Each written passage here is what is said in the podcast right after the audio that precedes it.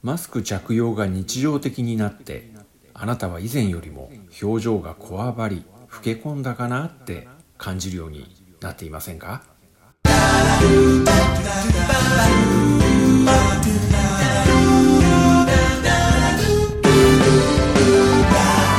金さんのこれにて一件落着。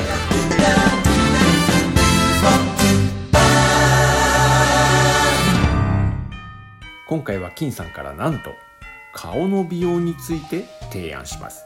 そのテーマは変顔。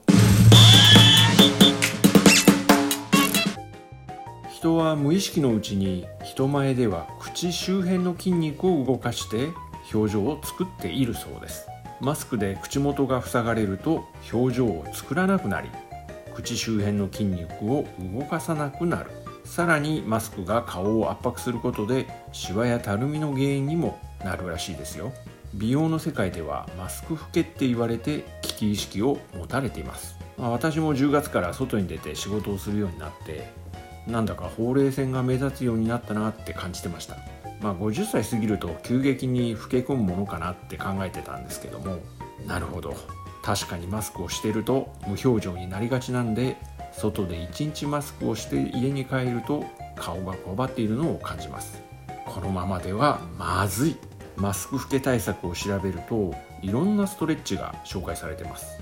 ただ私は毎日運動するとかって苦手なんですよね。なんとか日中のマスクをしている間に対策できる方法はないものかと考えてみました。問題はマスクで無表情ってとこです。それならマスクで表情豊かを目指せればいいですよね。表情豊かつまり変顔です。マスクをしているので変顔してても周りには気づかれにくい。いやむしろ変顔することで目元も表情豊かになり周りに明るい印象を与えられるかもしれません。ということで1週間前からマスクの中は変顔です。周りには全くバレていません。そればかりか目元が明るいという評価までもらい実年齢より若く見られたんですね。マスクで隠れてるから以前よりも自由な表情が可能なんです。一日を終えてから自宅で表情ストレッチもいいですが私は断然マスクの中で変顔。これをおすすめしたい。さあ皆さん変顔で表情筋を鍛えてマスク老けを撃退しましょう。変顔で一件落着。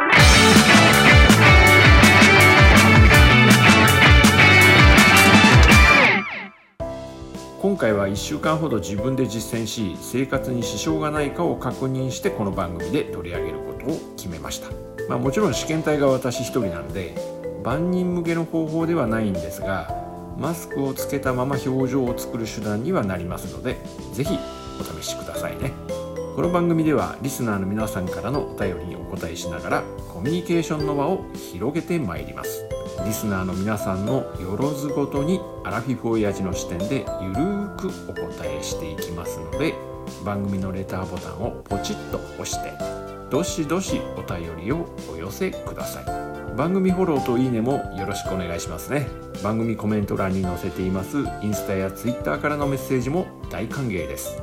それでは今回はこの辺で。最後までお付き合いいただきありがとうございます。また次回の放送でお会いしましょう。バイバイ。